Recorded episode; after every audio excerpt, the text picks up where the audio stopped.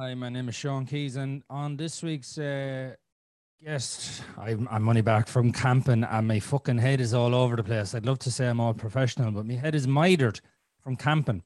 Um, this week's guest is uh, Emily Highfield from Australia. She has a band called Soul Dusk, but um, more importantly, she has BPD, which is really what this podcast is all about. Um, so hopefully she'll be on today, and we're going to have a little chat and see what's it like for her with BPD. And um, yeah, this is this is um, if I'm stumbling or stuttering or anything like this throughout the podcast, it's because I was just back from a three day uh, camping trip, and um, fucking head is in a hip. my head is in a hip. I'm not going to deny it. My head is all over the place, completely out of my routine. So Emily's coming on now, so we'll have a little chat.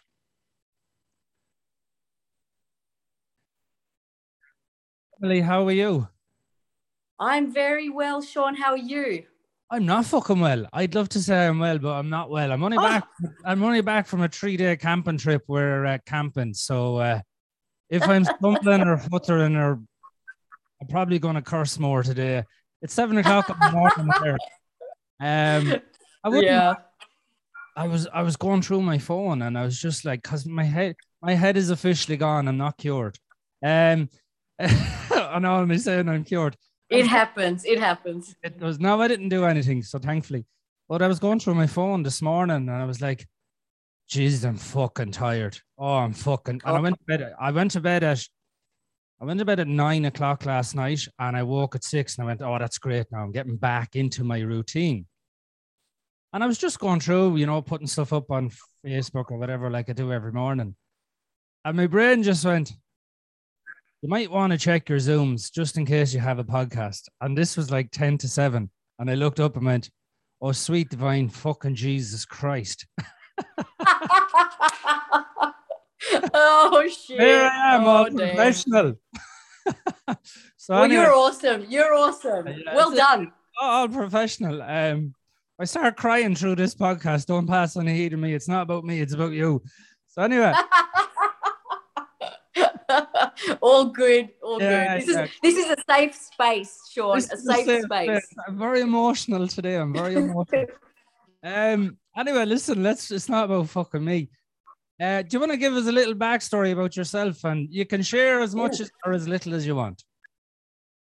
Uh, yes. So I'm Emily, and um, I came across Sean's um, podcast, and I straight away just I, I, I loved your honesty. And um, I, at that point i had just been diagnosed with borderline personality disorder. I, have had it i think i've had it all my life. Yeah. so um, yeah i'm i'm successful in a societal way. Like i'm a musician i'm a mother. I'm a, a trained lawyer. I'm, um, I used to be a fitness trainer. I, have done all these things, but in my interpersonal interpersonal relationships, oh, failure. Two two marriages down the gurgler. Um, friendships always rocky. Um, so there was something wrong. There was definitely yeah. something wrong with me, and I didn't know what. And until I got diagnosed uh, about two years ago, year and a half ago, the missing piece of the puzzle yeah. appeared. And i went that's why this happens and this happens. All the traits uh, i'd say mo- i satisfied most of the criteria. I did but i've been in recovery now. And i and i love the way that you approach this issue because you you believe in recovery and there's a lot of people that don't.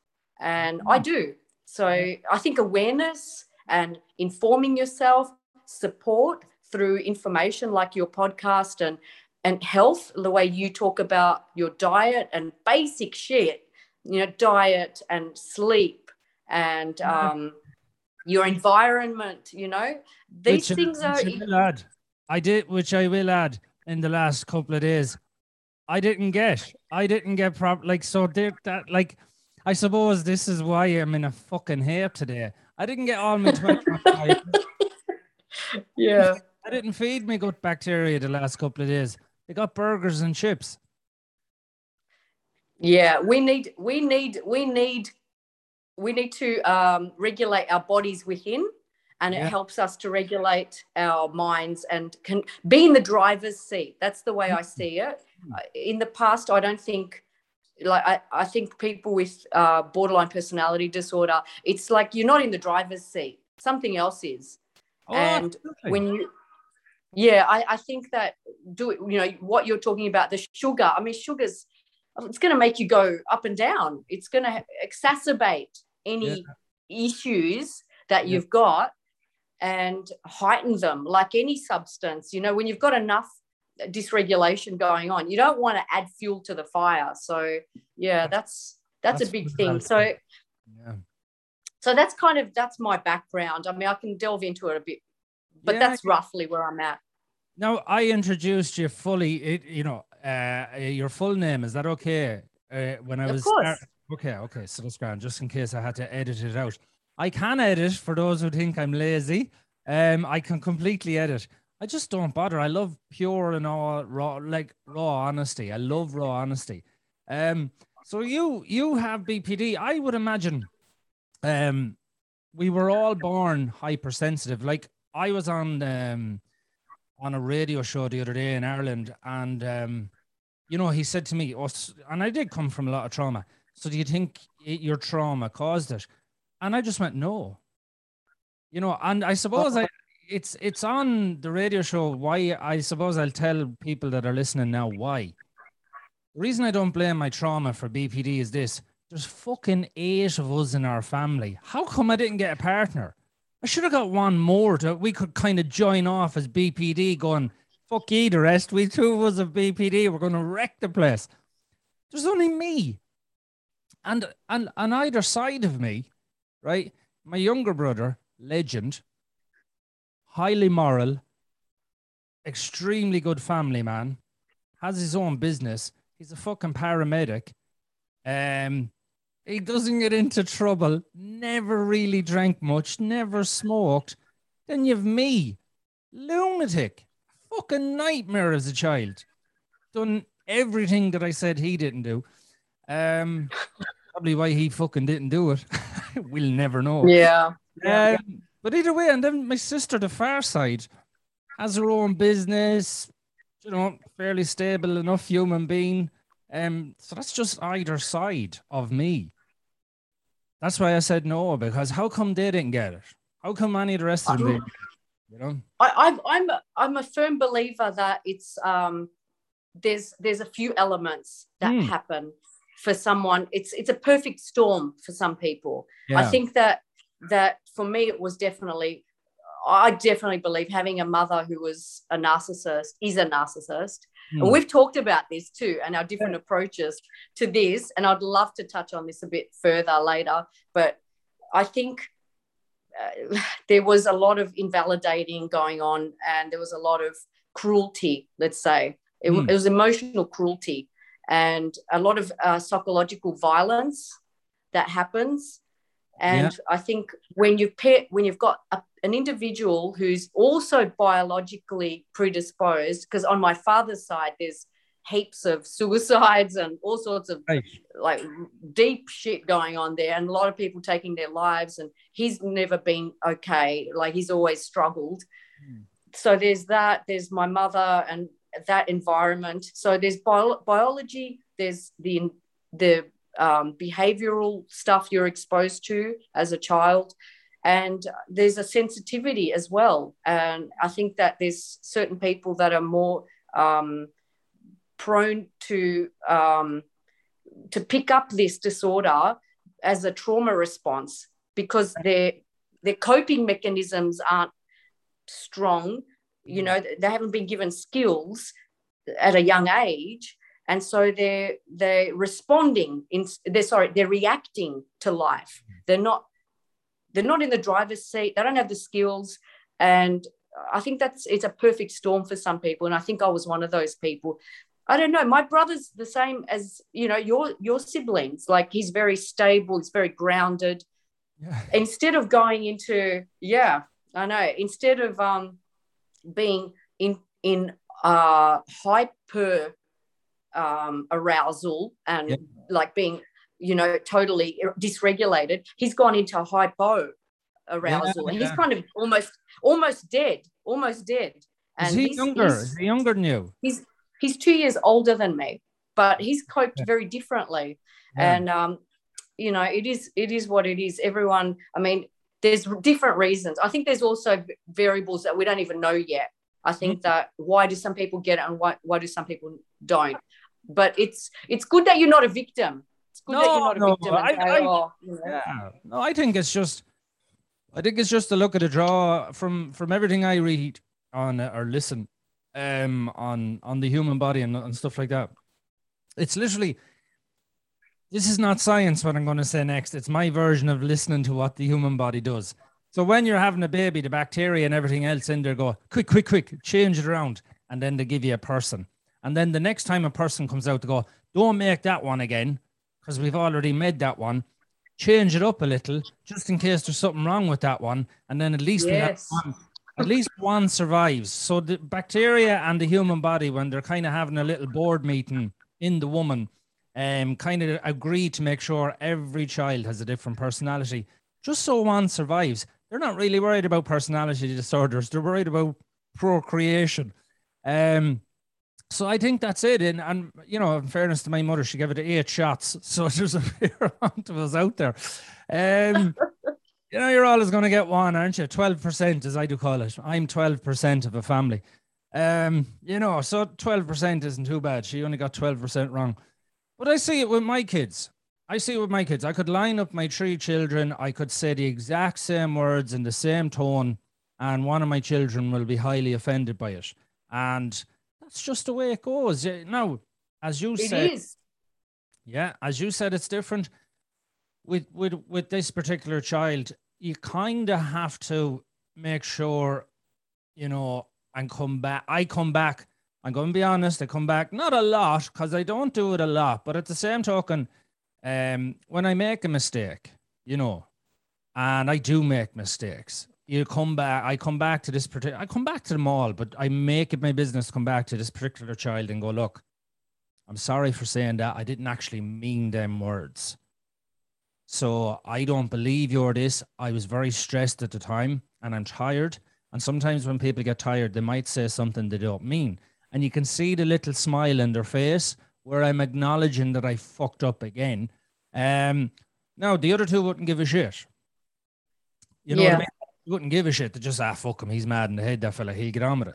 So, one thing I noticed about our rearing in our family is we all got one rearing, and did it, you, you either fucking this is what you got, and whoever it suited some and it didn't suit some, um, didn't suit me. But that's the difference, I suppose, is that when you're rear, I know when I'm rearing our three children, I have to I have to be a parent to them, three different children differently. That's what I notice. Definitely. I, and I, I've got two girls, and it's the same thing with both of them. I see one's very, in, she internalizes a lot, and the Yeah. other one's very overt, very vocal. She tells you what she's feeling all the time. So Yeah, they're very different. And so their experience of the world is is different.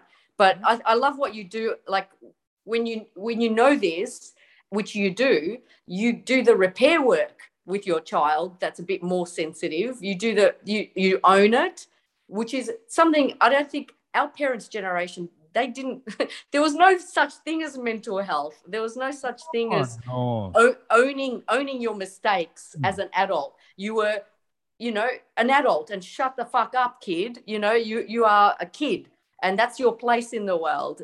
There was none there was none of this emotional intelligence that we have that we can now help our children and say you know there's this feeling that you've got is called blah blah blah. And they know how to name their their emotions. And i think my girls knew how to name frustration from a young age i said oh you're feeling frustrated aren't you and Yeah. they'd be saying that to me at three and four they'd be i'm frustrated and i'd be like okay well what can we do about that but I, I was very grateful to finally i had a nervous breakdown i didn't say that bit Hmm. I had a nervous breakdown about two years ago after I left my second husband. I went, I'm a fuck up. There's something wrong with me.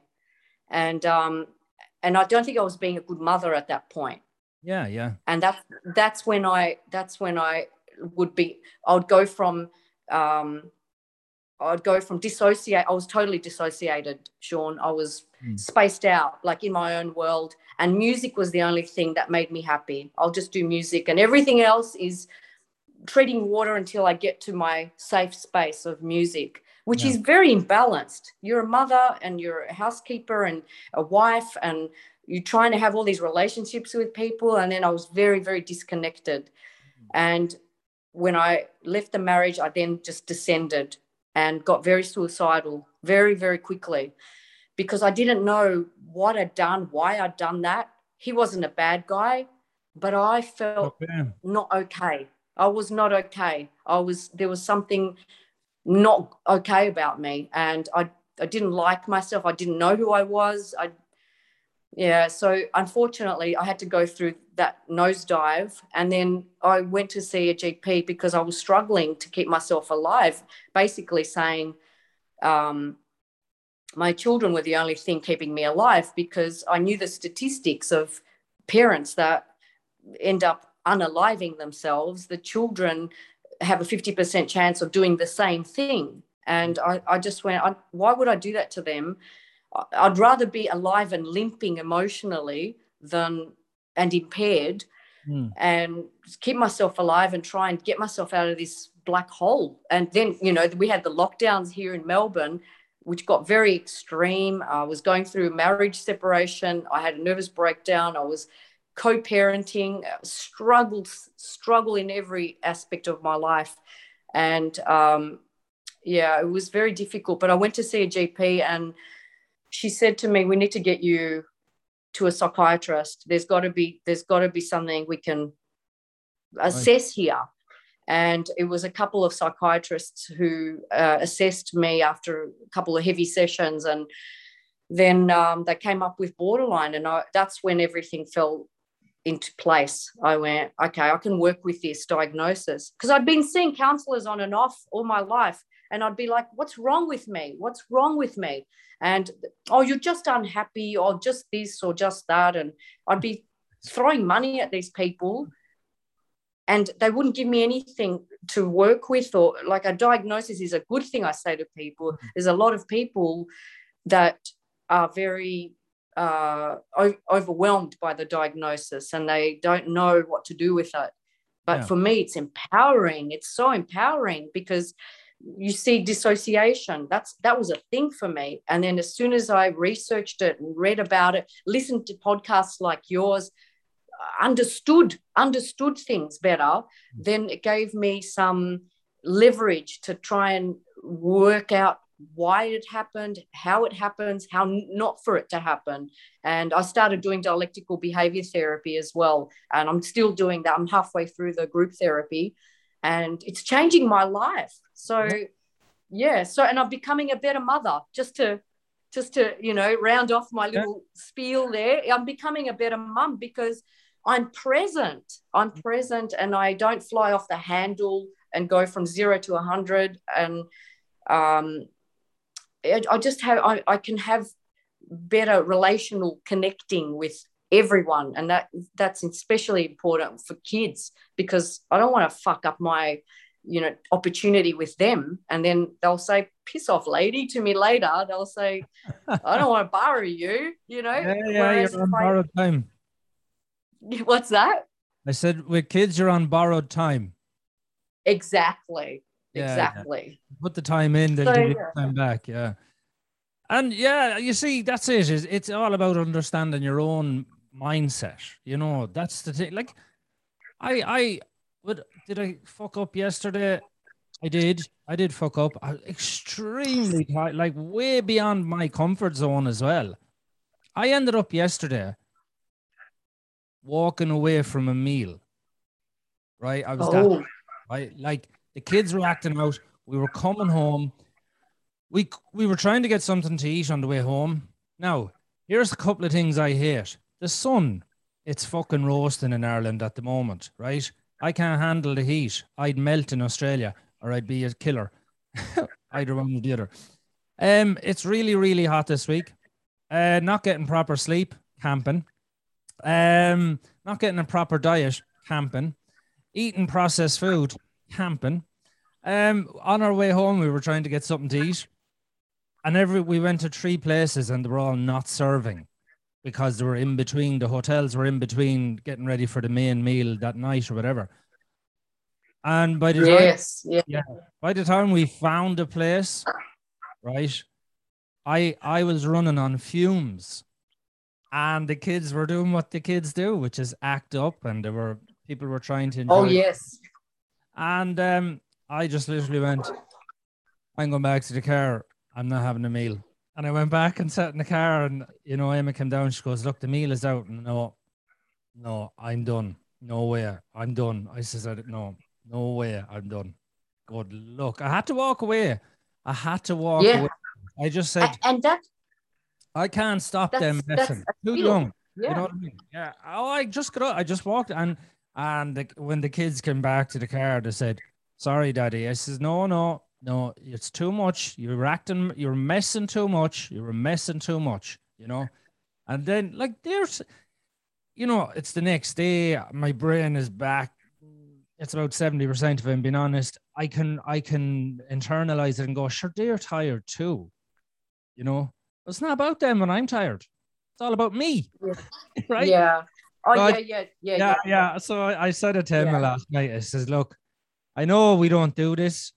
That's not happening again. Like, there's no way are we spending fucking four hours coming home and you know searching for food when a takeaway would see a takeaway would get me over the hump. You know the type of way. Oh yeah.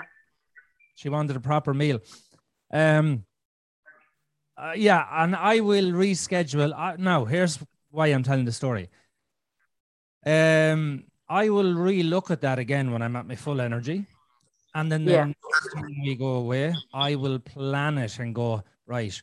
You had nothing left. Where I literally had to walk away. Now we were outside and all that because um I can't go inside because I'm not vaccinated, so I'm not allowed inside restaurants. Um, so I just literally walked to the car. But at the same token, it's not something you want to be doing when you're having a meal, is to just walk away and go, look, that's me. No, I can't stop you messing, but I can remove. And I suppose that's the one thing I'm proud of. There is my teachings. I couldn't stop my children messing, bar I fucking killed them. right? Yeah. Um, I I couldn't stop the messing. Um, so I just removed myself. I literally went back to the car and I sat there, and that was it. Um, I could do that, but yeah. So there's the perfect point about BPD and all that, in a sense of there you go. There's my recovery in a sense of you can't allow the mind not eat good food, not get too overly tired. I'm going to have to reassess everything to make sure when we look, because we probably won't do the camping again, if I'm being honest, Yeah. right? Probably won't do the camping again. I'm going to, as I says to Emma, um, I need my blender with all my fibers. I need like, and it's food, so it's not like I need my medication, and it's no problem if you are medicated. Anyone listening, but I need to have my structure for me to be okay because the fucking willpower it took for me to walk away yesterday was unreal to actually stand up and go, I'm just going to go to the car because inside I wanted to fucking kill them. I wanted Yep. to fucking kill them. And I'm not going to, like, you know, I did. I was like, I fucking kill you. I want to get a fucking I, yeah. I'm starving. Yeah. And I was there going, oh, it's coming, it's coming. I could feel it. And I went, okay, you need Yeah. to go. No, I'm not going. I'll fucking kill them. No, you need to go now. Off you go. Thanks very much for coming. It was great. Fantastic. See you later. I'll go fucking nowhere. I'm going to fucking drag them around the place. They're the ones acting out, not me. Yeah, you're the adult. Fuck off back to the car. so I had to fuck off back. Yeah. but I mean, it takes. And well you- done. well, Well the done. thing about me is I wouldn't give a fuck who was there if I was triggered. Like another couple of minutes and I was going to be triggered into me, the prick version, as I do say. And I wouldn't give a fuck who was there. If fucking the Dalai Lama was there, I'd drag him in Oh with me. yeah. Um, so thankfully, I knew to just remove myself. and the point I'm making with this is in your story. I'll apologize to the kids later on about all of that because they're just doing what they're doing, which is being a kid. You know, that's all they're doing. I just couldn't handle it as the parent. So that's my point. A big rat, a big fucking spiel as to what you're saying. But it, I don't expect to get it right as a parent. I don't want to get it right. Because if my children, yeah. no, I don't want my kids growing up going, I don't know why I'm like this. Dad was perfect. What sort of a fucking prick would I be? I want to be a fuck up. I want the kids to go, Jizzy was a mad bastard. But like he always came back and apologized, and you could you could tell he meant it. You could because I'm not going to come back and apologize and then be a mad bastard tomorrow or today. Yeah. So I will sit down with them today and I will explain my case. I'll explain why I walked away from the meal. I'll explain that although it wasn't acceptable for what they did, you know, spitting out drinks, which is what kids do. Um, you know, at the same token, my response to it was something that, right, okay, fair enough for people with BPD. I removed myself, nothing happened. But not exactly great for my wife that I stand up and walk away from a fucking meal, like, you know, the type of way. So I have to recalculate all that. And, and and that's the whole point of all of this is we're having a Oh, yes. You know what I mean? Yes. I'm not fucking perfect. You're not perfect, but we should be able to hash it out, you know? I think that there's so many elements of what you did that were admirable because I that's something that is very present in my mind at the moment about walking away. Mm. because that is a, a way to cope when you can feel your body getting activated and you're going into that fight or flight. You and it's it's a, it's an actual physiological flooding of your cortisol. Like it's everything's just and for us, you know, we we are physical people. A lot of BPD people are very we're physical. Uh, we feel things everywhere, not just a little bit, but a lot. Yeah. and so being able to sense that you're about to blow like a volcano yeah. is is very admirable. You removed yourself in situations like that. Walking away is the only way to deal with that.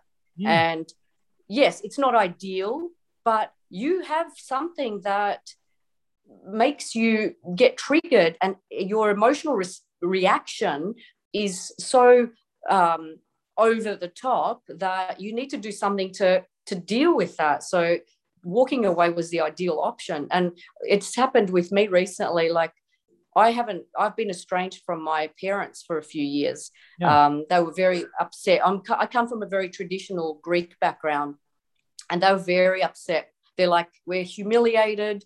Um, you've left. Uh, this is this is your second marriage, and you've left this poor guy. And um, I was the evil one that embarrassed everybody. Yeah. So in the end, there was nothing about what's wrong with you. Are you mm. sick? And so I just went. I just I don't want to deal with them, and they didn't want to deal with me, and that was the end of it.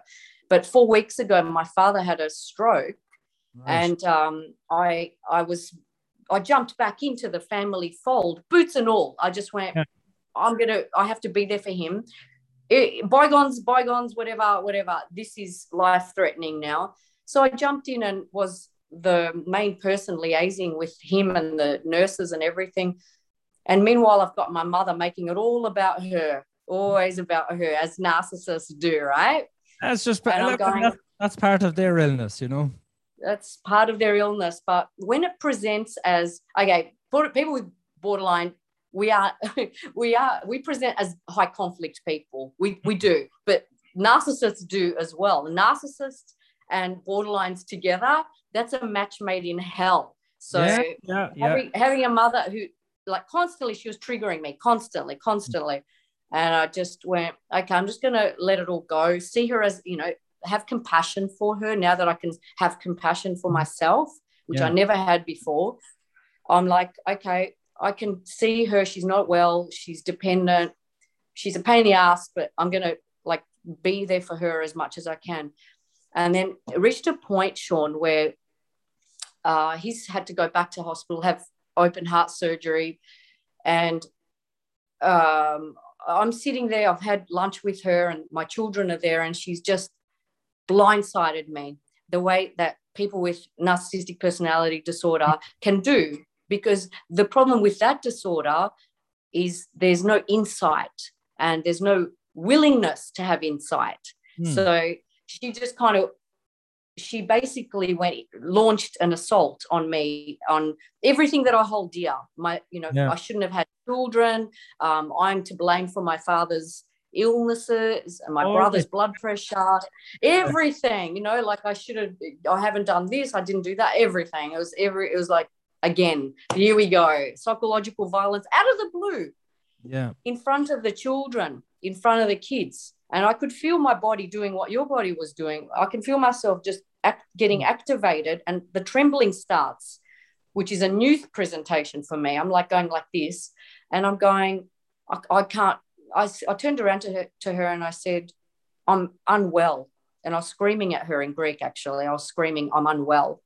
And I just gathered my girls and left yeah. because I just went, I can't, what can I do? In the past, I would have reacted, hmm. screamed at her like abuse, tried to bring her down, and there would be no repair. There would be just leaving in anger. Hmm.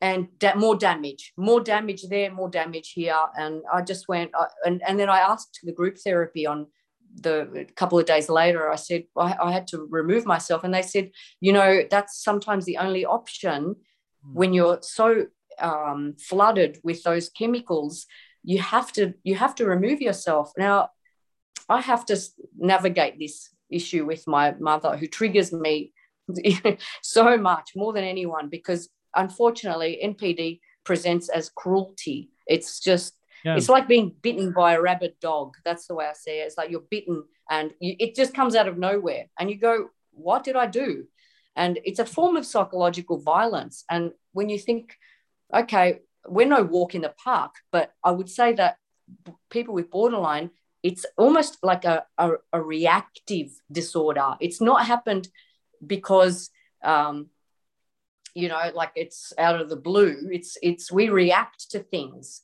and it's about learning how to respond mindfully to things. That's a, that's part of the recovery, and that yeah. sounds like what you've been doing is responding and going. I'm fucking. I'm about to fucking crack it and I need to leave. And I think that's admirable because the other option would have been a million times worse. So, oh yeah, yeah, yeah, yeah. definitely. Um, but no, even with your, you know, with your mother, yeah, people with NPD, they're just like, I look at them differently nowadays because with my own mother, I had to look at her in a sense because it's just constant. It's just constant. And my mother's not the worst in the world, as in like, you know, she will help you and stuff like that. Like if you're if you've no food or money, she'll do her best to help you. It's just emotionally, it's just not really much there with them. Um, but again, I do stress, you know, you know, my grandmother was born in 1929. Um, my mother was born in 1947.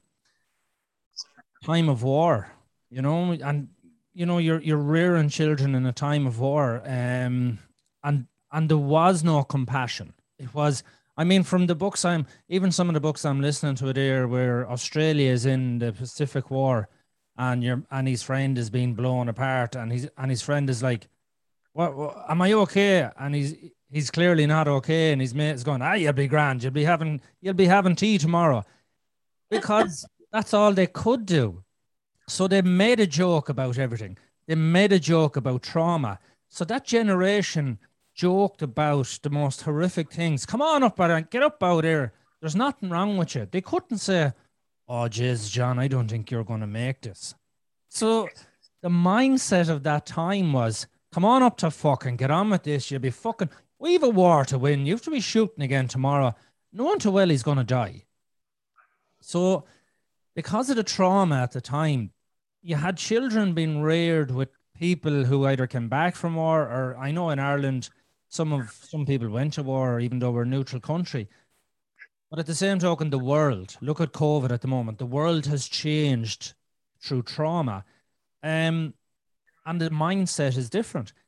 So unfortunately, that generation were very much, what the fuck is wrong with? Oh, you have emotions. Are you for fucking real? The shit I had to do. I had to fucking wash clothes with no fucking washing machine. You have a yoke that spins around and you think you're doing the washing. I had to fucking wash them off a fucking handboard. My mother used to have to wash them off the handboard and she used to have to walk. yeah, I remember those. Water, you know. And you see, when they look at us, no more than we look, I'll be honest with you. I'm I don't know about you. I know with me, you're kind of looking at your kids going, fucking hell, if I had your life, I'd run a fucking planet, never mind a country. You know that type of way. so, like the life I grew up with and the life my children grew up with is, I think they're getting about 5% of what I got, roughly, if that. I have to give it some sort of percentage, about 5%. And you do look at them and go, for fuck's sake, Jesus Christ, I had to do this, this, this, and that's just natural. And you do have, but that generation did have an awful lot of hardship. They didn't have a chance to be all lovey dovey. They didn't have a chance to sit down and play and go, hey, let's have a little look at this and see where your emotions are. Because it was so fucking rough for them. And it's just survival. A, survival. And then our generation is um look, you know what I mean? Mobile phones, technology, did none of that.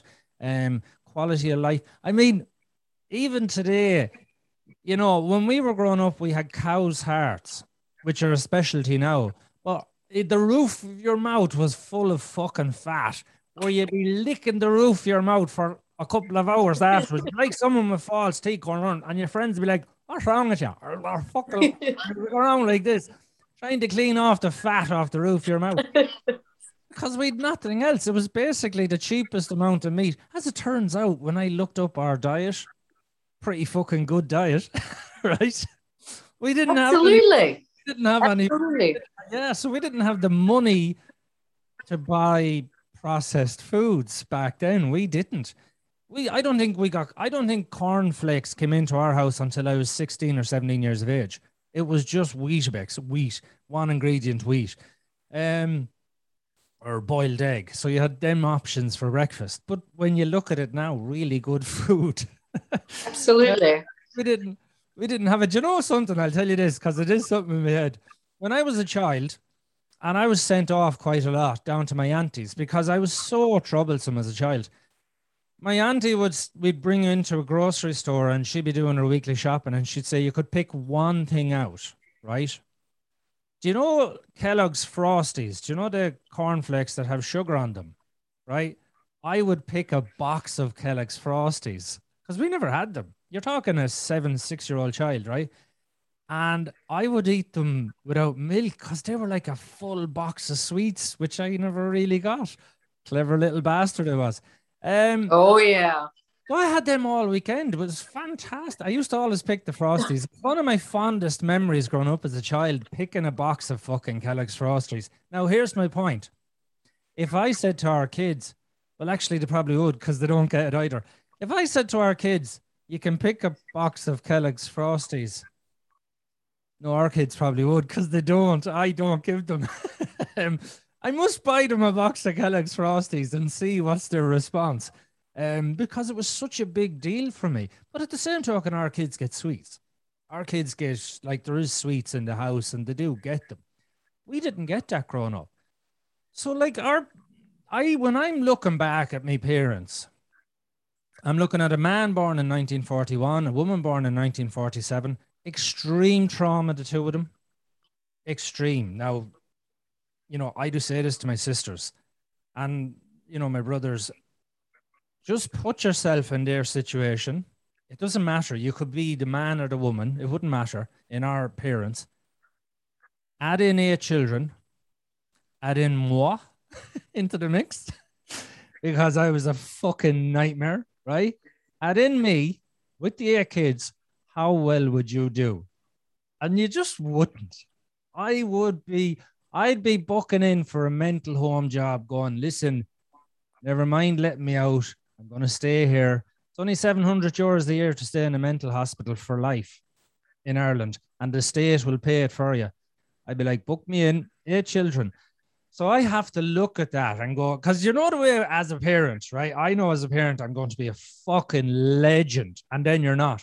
And you know, I don't really go. It's so true, though, isn't it? I don't get into it. I'm going to do this. I'm going to show you up for the cunt that you are. Yeah. I know. I don't try and show my parents up because I can't compare it. When I went to look at it, I wasn't born in a time of fucking trauma. I was born in the late 70s. I was born in the sense of wham. We had wham, you know, they were born into fucking shit. So if I want to kind of judge my parents, I have to be able to look at their life and go, how well would I cope? And I've scaled both of my parents. I wouldn't survive what they went through. As a, as a, like I have three children. Three children is pretty deep. It's pretty deep. Like you're, you're scratching the back of your head quite a lot with three children to keep the cortisol levels down. You're trying to slap the back of the head to push the cortisol back down, going, don't. it's not the time, you know. I agree with you, but I, hmm. I think you're very forgiving. I think you're very forgiving because the one thing, because I've, I've thought the same myself, Sean. Yeah. I, my parents were economic refugees. They came from Greece. They were born around the same time as your parents. So yeah, yeah. They've, they've come all the way from Greece and they were very poor. They grew up in a village. Mm. Um, mental health, no such thing. There's emotions, emotional health, forget it. Um, but I, I, there is one thing though, because I, I used to have a lot of um, give on that point. I'd say, well, yeah, they had a, they had a shitty, rough time. My father didn't wear shoes until he was six or seven. So right. I know that he, he was a street kid in Athens. I don't know what happened to him when he was growing up. He was he had a lot of trauma. I get all that, but yeah. there's one thing that I can't that always is a bit of a stumbling block for me, and mm. that's kindness. Because when you when you lose it with your kids, you know how to do repair because you know that it's it's a, it's the kind thing to do. Because mm. what happens if you don't do the repair with your kids is they internalize it. And yeah. they start to think daddy's pissed off with me or you know it, they, they don't see that that it's the behavior. So they'll internalize it and they'll say daddy's pissed off at me. I am shit and mm. they'll start to carry that with them going i'm a shit person i say to my girls it's not it's not what you you, you. i go it's that thing that you said it's very mean spirited and that sort of behavior is not something that i want to roll with in this house this house is a house of love and a house of kindness. So for me, my because my brother and I are debating at the moment, yeah, about the, the upbringing, mm-hmm. and I said to him, and he raises a lot of what you did raise, and I said to him, but what about kindness? You know, like that cuts through social, economic, intellectual. Kind is kind, and mm. when you treat a situation, when you put it, when you put kindness as a value into a situation, so much more can be achieved. But yeah. I don't know. I, I, I don't know. There's there was an element of cruelty that, yes, sure, they had trauma, but is it the right thing to do to just to unleash it onto your kids because you had all this trauma? Is that when you see your child? I mean, I one of the podcasts that made me just go whoa was the one about your father and about the the mm. violence, you know, and we're going to get a bit heavy now, trigger warning. yeah, yeah, yeah, yeah. That affected me. I was weeping listening to that podcast of you talking about your father, the level of compassion I've had for you and the level the level of I, I I was blown away by your compassion for him as well. And I just went, fuck, this guy's incredible because my father grew up in a house of domestic violence and he perpetrated it. He kept it going. It's what he knew. As, as minded. I mean, one of the weirdest things about like that that podcast, I, I only listened to that podcast last week because someone was talking about it. So I had to, and it's extremely fucking like I was listening to it and I had to turn it off, going, I'm not going down there again. Like, because it's not that I'm avoiding yeah. it's not that I'm avoiding it. I have to when I was doing that podcast, I had to go back and remember. And even your man on the radio yeah. said to me the other day, it's hard to remember, is it? I says it kind of is, which is great. Yeah. It's hard to remember. So that's where I'm at. It's not like I'm trying to push it all down and I blanket my life on top of it because I know you're heading for a major fuck up if you do that. But with my father, he had an unnatural amount of trauma. And the one thing I'm grateful for him is this. When he got sick, he got sick in May, and it's mental. Out of us all, he wanted me. In it, will you bring me up to the hospital? So I brought him up, and he got diagnosed, and he was outside, and he had his cigarette. And look, you know, the doctor said, "Look, you've lung cancer." And uh, he goes, "All oh, right, okay." He wasn't much of a talker. I says, "Look, you know, you're going to have to live whatever life you want from now on. That's it. And that's the way I am. I'm extremely blunt. I'm all I've always been. But so that was it. Now I'll tell you one thing I did love about. Um, I love my parents. I do love them. They're fucking nightmares. One is dead, one is not. But they're fucking nightmares. There's no getting away from that. I don't sugarcoat it. But um, when he got the cancer, he says to me, "Excuse me, will you cut me here?" That's the way he talked. It was always very blunt, you know. Will you cut me here? I will, I says. And as I was shaving his head, I got this smell off him and I loved it. I actually wrote a poem about it years ago. Um, because I got to embrace my father. And it was lovely to actually embrace him. And I mean, I hugged my father. I think I hugged him once and he just shivered. He just, because I'm a hugging type of person. And I think I'll be me and you be you. But he just shivered. He literally shivered when I hugged him. But the one thing I'm really grateful is he died without apologizing. And I'm so grateful for that. It's unfucking natural that he died without apologizing. I'll tell you why. If he apologized on his deathbed, I probably would have killed him. I was like, no, you can fuck off. You had your chance. Don't go fucking doing this shit while you're fucking dying. I've no respect. Whoa. I have no respect. The one thing I loved about my father was his conviction. He bet the shit out of you. He made you a boiled egg the next day. End of. And even this morning when I got up, because I was reflecting over the kids, I was reflecting over my own children. And I was, I was, I was kind of going, yeah, yeah, this is this is like this is the shit that goes on inside my head as I was getting ready this morning. I was like, yeah, oh yeah, yeah.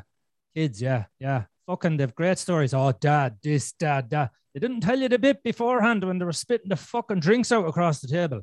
Oh, dad, oh, my dad, oh, my dad did it.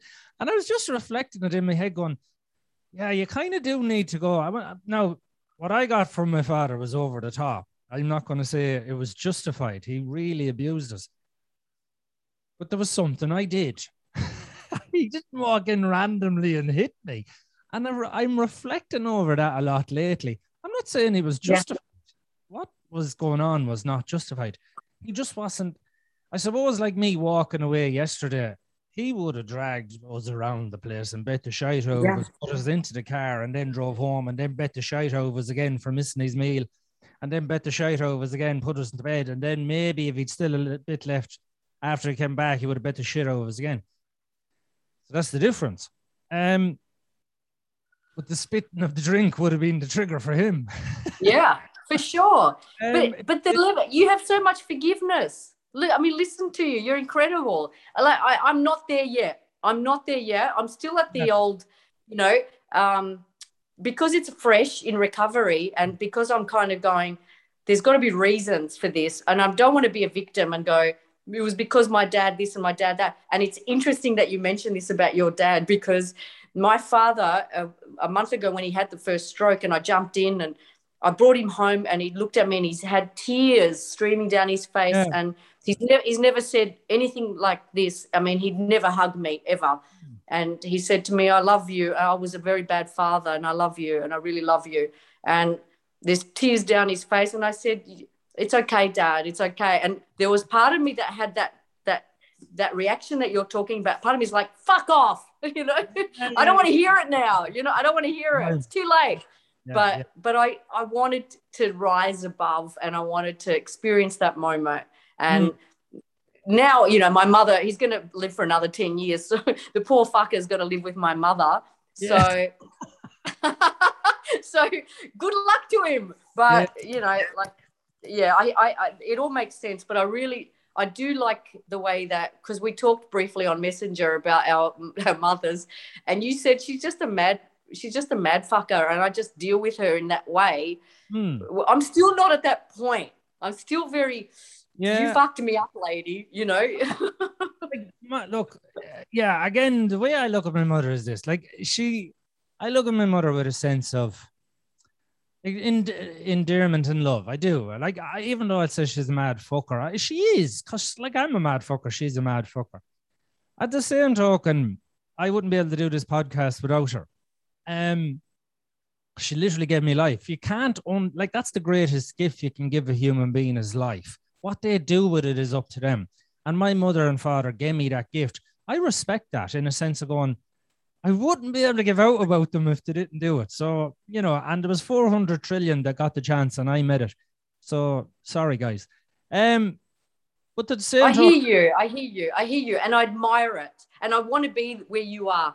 I want to. yeah, I'm not quite there. I'm not quite there. I'm still going through it because it because when when I got the diagnosis, I went through. A, I, I am still going through like a grieving because my life would have been so different. You know, like I've achieved Oh, all this yeah, stuff. Yeah, yeah. I've achieved so much, and yet when I look at my interpersonal, and I and I admire you also for being a family man and having kids, and you know, like working on yourself and coming to some peace, and Mm. also looking after your health and knowing how important it is to sleep and and to have a decent diet and exercise and all that good stuff. It's important, more important for some of us than others. I admire that, but for me, it's been a struggle in the emotional in the emotional space. Uh, Yeah. if, what a struggle always. I think I might have a slight answer. My sister rang me. Myself, I've been friends with my sister for about 26 years. And I say friends because you can't help who you're born into. But she's one of my best friends. And, um, excuse me. Literally, she was on the phone one day to me. Now, she's my eldest sister, and she took the blunt of everything. But she said to me, You know, I never had a childhood. And she was grieving over the fact that she never had a childhood. And you see, I am the way I am with this, with life. This is the way I am. There is no pretense. Um, and I said, No, you, and I was getting confused. I was like, What do you mean you didn't have a childhood? She goes, like, I never got to do the things that children should do, like normal things like play and stuff like that. I was always minding ye, which she was. Um, my father was out drinking, my mother went out working. She had to, uh, oh, there it is. Um, she had to mind the rest of us. And again, I got confused and I went, You did have a, you did have a childhood. It was just shit. Yeah. And she goes, Mhm. What? I says, No, like I, I, I can't calculate this in my head. I said, like, you did have a childhood. It was just a shit one. I said, like, Mm. are you picturing and see this is where I don't suffer. I don't picture any other childhood in my head. I look back upon it as that that, that was my childhood. And it kind of took me a bit uh, back on because it was the first time I heard someone saying, I going, are you picturing some sort of alternative childhood in your head? She goes, Yeah, like I would have loved to be just being able to go and play with my friends and stuff like this. So sure, why don't you fucking make yourself into a princess if you're going to go into fantasy? You're just want to you are living a fantasy in your head where you just want to play with children and do what normal children do. And she goes, Yeah. I fuck that. I'd make myself a fucking Arab princess and you know, be driven around in a gold Mercedes. And she goes, What? I don't get you. This is you're making up something that didn't exist. And you're just going for the basics. Why not go for the whole lot and be a princess somewhere and live in a castle or whatever you I said, the reason I'm saying this is every time you move away from what you've had, you're going into the world of fantasy, which is going to upset you because you're going, I wish I had this. I don't wish like childhood I had was shit. Full stop. I don't look at it and go, I could like, I'll be honest with you, right? I have a mindset. I'd probably run a country if I had normal enough parents, right? I probably my mind is mental in what it does for calculations. But I don't look at that and go, I could have run a, I could have been, I could have been extremely successful or blah blah blah in life. I just go, no, sure, that's that's what you got. Like when you're looking for something, this is what you have. But my mindset's like that. My mindset goes, That's good. That's good. Yeah, because have- one of the one of the traits of borderline, which I've struggled with, and you're touching on, which is acceptance of reality as it is. And I think that's why I've suffered for such a long time because there was part of me that, like your sister, I went into escape land in my head. I'm like, why do I have the the wicked the wicked stepmother? Where's my real mother? You know, I, that's what I'd be thinking when I when, when I had her being cruel to me yet again. And I'd be like, why can't? And even part of me now is like, you didn't, you failed. You failed as a mother. You didn't do the basic stuff. And part of it is not accepting. Well, I've got this this uh, woman who's very impaired. Uh, what do I do with this? Unfortunately, presents with cruelty. What can I do with this? And accepting it. Like, and I think that you don't seem to have that um, that trait so much. You're very accepting of this is the way it is, and Oh, this is what I got. Well, the way I look at it is this. Like Emma is a fucking fantastic woman. That's the truth. Like that's just she is a great woman. Um, but I look at my life in a very black and white way. Now I do love my mother. I sh- I look. Sh- did she fucking, you know, as I was flying over, did she knock me from the sky a couple of times and fucking tailspin me turt? If I was in it, she done that many, many, many many times. The last time she done that to me was a couple of years ago. Where completely caught me off my guard, rejected me, and you know it was in rejection. Doesn't go down well. And she ta- she didn't tailspin me. She I nosedived and crashed. Right. I picked myself up and I went. I need to fucking learn about this illness. I listened to Yeah. four books back to back on narcissistic personality disorder. Literally. Ah, I took down notes. I could literally send you every one of them right now on my phone. I studied it. I went, I need to fucking learn about this disorder because there's no point in saying somebody has something and then not accepting that they have something. You know what I mean? If you're going to call someone narcissistic, you have to accept that they're narcissistic. well, ex- it's so true. No, so it's like- true because because I'm saying that to people. I'm saying I've got this Yeah. disorder and I'm seeking for them to understand me, and yet I find it difficult to do that for her because Hmm. yeah, hers is yeah. hers is very uh, jarring. Yeah, our, yeah. our disorder is sexier, Sean. Okay, Yeah, ours is sexier. Or in, you, you said jarring in Ireland, we say cuntish. Um, Yeah. so don't be. this is this is this podcast is only for over 18s. Yeah, that's all is the way it's. I- I have to leave soon because I'm getting the old, you know, come on, No bother, to get no up there bother. and well, look, what I will say is this. I'll say this to you. Um, if your mother has NPD, learn about NPD. And I'm yes. gonna send you on. I'm actually going to send you on the list because if they have all these things, and this is what is on your the list is horrific. When like I I I done it. I four books in. I studied it. I studied it. Yeah. So if Yeah. your mother has it, and be the better person, yes. she can't Yeah. hug. We can hug. They can't. Does that mean we shouldn't hug?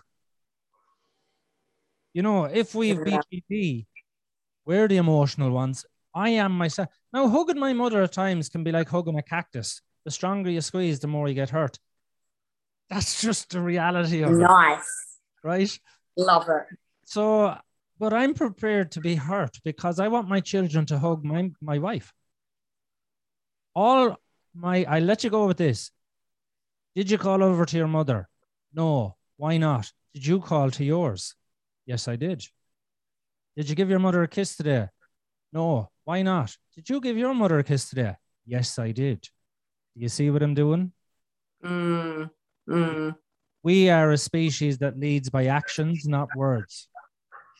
To lead by example. Yeah. If you want your Yeah. I want my children to respect my wife. I need to do, I need to act that way, Mm. regardless of what she has. How I act around my mother, I want my children to act around my wife.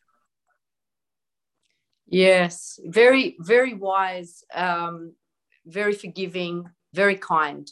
I mean, if I'm going to say you need to be kind to me and I've got this disorder because you are cruel, Mm. then I need to lead. I need to lead with that kindness. And I think you're absolutely right. I need to do at least the study that, you know, like inform myself. Know what the hell is it that I'm dealing with? The way that people who who are now in my life, not many, but they've read up and listened to podcasts about borderline to understand me. I need to do that for her. And I hear I hear where you're coming from. And you're a fine human being, Sean. You're I a hope- fine human being. I hope God will let me into heaven someday. I don't believe you're you're amazing and and i love i love your your tangent of on things and i Mm. really appreciate you p- pushing people to look at their diet and look at the more physiological side of this disorder because it's beneficial for everyone whether you've got a disorder or not like having um having a good gut system it, Mm. it's huge huge and it affects Yeah. the rest of your body so thank you for everything that you do as well i'm very Oh. grateful and yeah Listen, when you have more time, because uh, this is a it- it's a short podcast, even though it's an hour. When you have more time, come on again because I want to talk to you about the band and more stuff. And I want to see exactly the next time we're chatting. Have you hugged your mother? oh you're amazing oh There's- you're amazing You know what I- we can hug, they can't. Doesn't mean we shouldn't hug them. We have i'm gonna to. hug that cactus i'm gonna hug that cactus and when i get hurt i'll be thinking of you okay You will get hurt. You're going to get hurt. But look, I know you're under pressure for time because you're in the middle of a uh, recording in a studio. Emily, thanks very much for coming on. Thank you so much sean Okay. and i will come back thank you again Yeah. Bye bye. Bye bye. be well bye bye Bye.